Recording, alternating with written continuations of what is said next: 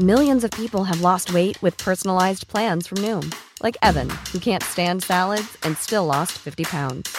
Salads, generally, for most people, are the easy button, right? For me, that wasn't an option. I never really was a salad guy. That's just not who I am. But Noom worked for me. Get your personalized plan today at Noom.com. Real Noom user compensated to provide their story. In four weeks, the typical Noom user can expect to lose one to two pounds per week. Individual results may vary. Hello and welcome to episode number 48 of the Scottish History Podcast. My name is Owen Innes, and this week we're continuing on with part number two of our story about Stirling Castle. So join me as we jump into part two Stirling Castle.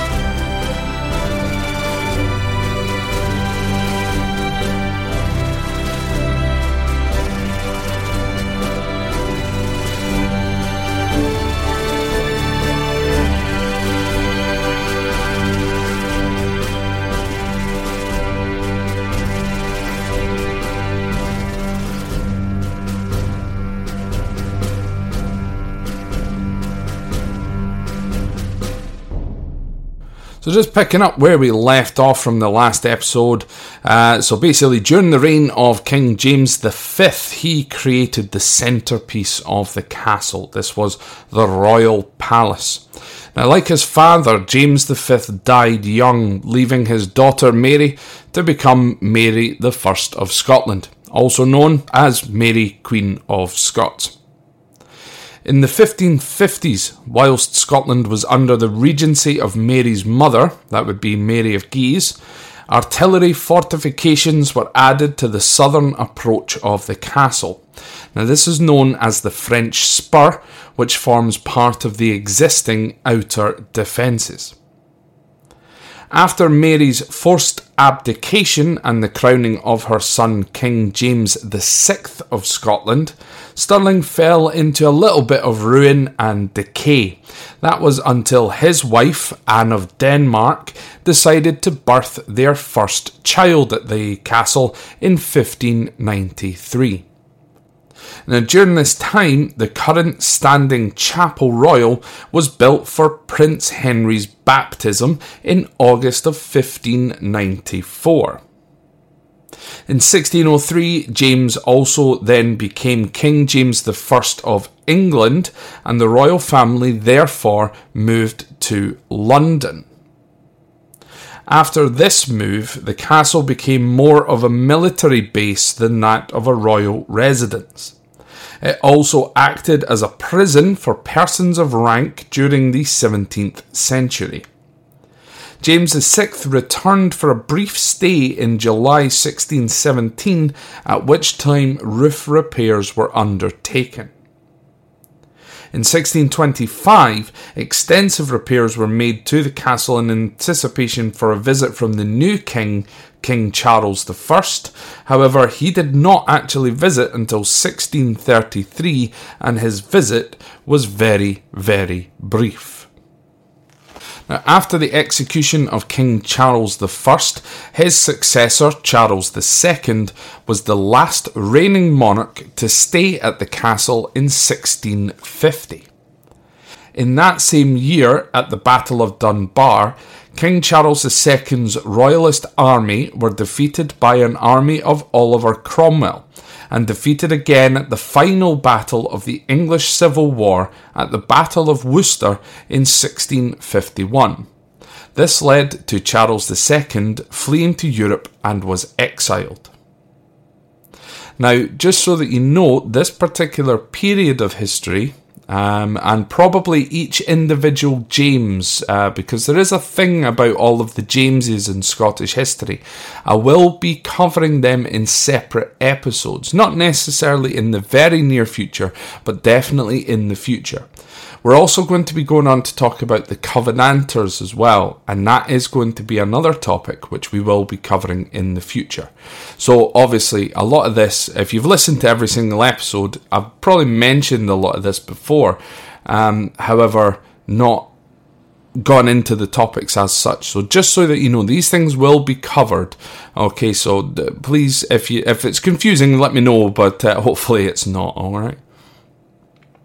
So, uh, Stirling Castle uh, was the focus of a siege in August of 1651, and after the garrison mutinied and the castle was surrendered to General Monck, at that point was under Cromwell's leadership. Some of the damage to the castle received during this particular siege can still be seen on parts of the Great Hall and the Chapel Royal inside of the castle.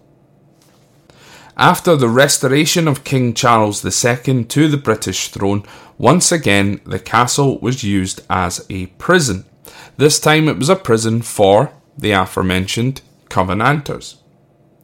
Between 1681 and 1685, the use of the castle now moved primarily to a military garrison, with an official garrison moving in in 1685. As with most Scottish castles, Stirling also had its part to play in the Jacobite uprisings in both 1715 and 1745.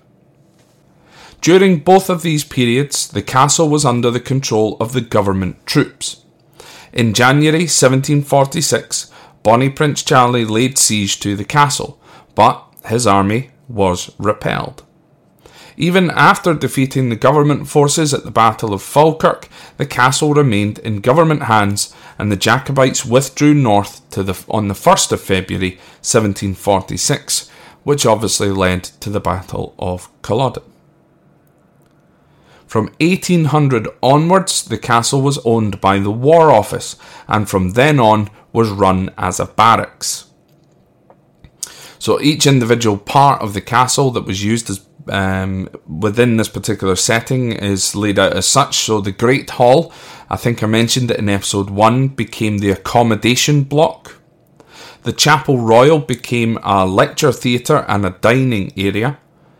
The King's Old Building became the infirmary. And the Royal Palace became the officers' mess. Now, this led to a new prison and a new powder magazine being constructed in 1810. The barracks became the depot for the 72nd Highland Regiment of Foot, alongside the 91st Argyllshire Highlanders Regiment of Foot in 1873. In 1881, the 91st Argyllshire Highlanders uh, amalgamated with the 93rd Sutherland Highlanders to form the Argyll and Sutherland Highlanders, which of course is very original. Now, although the castle is still their main headquarters, the only sole remaining company now resides at Redford Barracks in Edinburgh and have done so since as recently as 2014. So until that point, they were still living in the castle. Now, from here, I'm going to enter into sort of the modern day periods of the castle because what I don't want to do is, I think I've mentioned it again in a few episodes before, is I don't want to give you all of the information because hopefully you're going to be able to visit Scotland in the hopefully in the near future. That's something I'm going to talk about at the end of this episode. Um, but basically, you know, I don't want to sort of ruin the entire thing for you. I want you to be able to arrive at the castle and find out some other things, or alternatively, do some research of your own. Um, I could go into military architecture, but I think when I did that in, uh, I think the Edinburgh Castle episode, it didn't go down particularly well um, because I don't know what I'm talking about when it comes to military and stuff like that. So uh, I tend to just kind of leave it. So I'll just enter into sort of what Stirling Castle is used as in its modern day. Um, but of course, if you have any other questions about it, or you want me to go into the uh, the medieval architecture and stuff like that of the castle in another episode, I can do so. Uh, not not a bother whatsoever. Uh, but basically, um, coming into the modern day, like Edinburgh Castle, it does have a large open esplanade at the main entrance gate of the castle. The Esplanade has been used for concerts. Um, some of the acts which have appeared there are REM, Bob Dylan, Rod Stewart, and of course Runrig. It is also here where Stirling's Hogmanay celebrations take place. Again, much like uh, Edinburgh Castle. Well, the, the Edinburgh Castle is used mainly for the military tattoo and also where a lot of fireworks are set off during Hogmanay, which is really awesome. The castle has a very similar appearance to Colditz Castle in Germany, uh, and for this reason, it was used uh, for exterior shots for the television show uh, in the 1970s called Colditz. Now, the castle is, of course, now open as a major tourist attraction in Scotland, and it shortly will reopen to visitors as Scotland slowly reopens after its COVID restrictions. Again, this is something which I'm going to talk about at the end of this episode. Now, from the esplanade as well, on a clear day, you will get unrestricted views of the Ochil Hills, uh, which is the Highland boundary line. So Stirling is in the lowlands, but you can see the boundary line between the lowlands and the Highlands. Stirling Castle is, uh, or the area around Stirling, is very, very flat. Uh, there's a few sort of volcanic crags and things like that. However, when you're on Stirling Castle, you can look, you can see for miles. Uh, around, especially again on a clear day. It's just flat, flat, flat land everywhere. Um, so, you know, when you're up there, you can see the mountains basically right in front of you, and it's just this massive line uh, of mountains, obviously, the, the Highland boundary line. Uh, but from there as well, you will also uh, get unrestricted views of the famous Wallace Monument. Uh, so if you're in Stirling, Wallace Monument, and of course, don't forget the site of the Battle of Bannockburn as well. You'll also see the River Forth snaking its way through the city as well. Now, if you do then head out to Edinburgh, you'll also see the Firth of Forth, which uh, is what the River Forth flows into, and you'll see the size difference uh, as well. Uh, and of course, uh, from the uh, Esplanade, looking down at the Firth of Forth, you will be able to see the new Stirling Bridge. Uh, obviously, the old one fell down um, in uh, in 1296, sorry, 1297, uh, at the Battle of Stirling Bridge. So a new one was built, um, uh, but it's it's only about 30 yards or so away from where the original uh, wooden bridge had been built. Now, from here, I think you can kind of tell is by far one of the best places uh, to take in the views, and especially when you look down upon the area where the Battle of Stirling Bridge took place, you can really, really start to imagine uh, in your head, even being a soldier garrisoned in the castle and watching this battle take place down on the land below you. It is an incredible sight, um, and I highly, highly recommend it um, if you do get the chance. Uh, there is also uh, a statue of King Robert the Bruce directly outside of the castle. Now, if you head down the hill, uh, so down the, so remember we mentioned that uh, Stirling Castle's on a crag and tail. So if you head down the tail, you will eventually come across a statue of William Wallace. And if you just go slightly down to the right there, down to the kind of bottom of the hill down to the right, you'll find another two Roberts, another two statues of men called Robert. First of all, you've of course got Robert Burns, uh, but another one is Robert McGregor. That would be Rob Roy McGregor that we talked about in a much earlier episode. So, folks, I think that kind of wraps up for uh, Stirling Castle now. Uh, again, there's a couple of things I would like to talk to you about. Um, I share uh, this podcast a lot on quite a few uh, Facebook groups, so I do, you know, kind of keep up to uh, up to date with kind of what's being talked about. And one of the things, of course, which is being talked about is uh, travelling to Scotland. Travel to Scotland at this moment in time is still banned. You cannot travel internationally uh, to Scotland. Uh, it is banned. Well, it's not technically banned. When you arrive here, you have to quarantine for 14 days. So you cannot leave your hotel room for 14 days when you arrive here.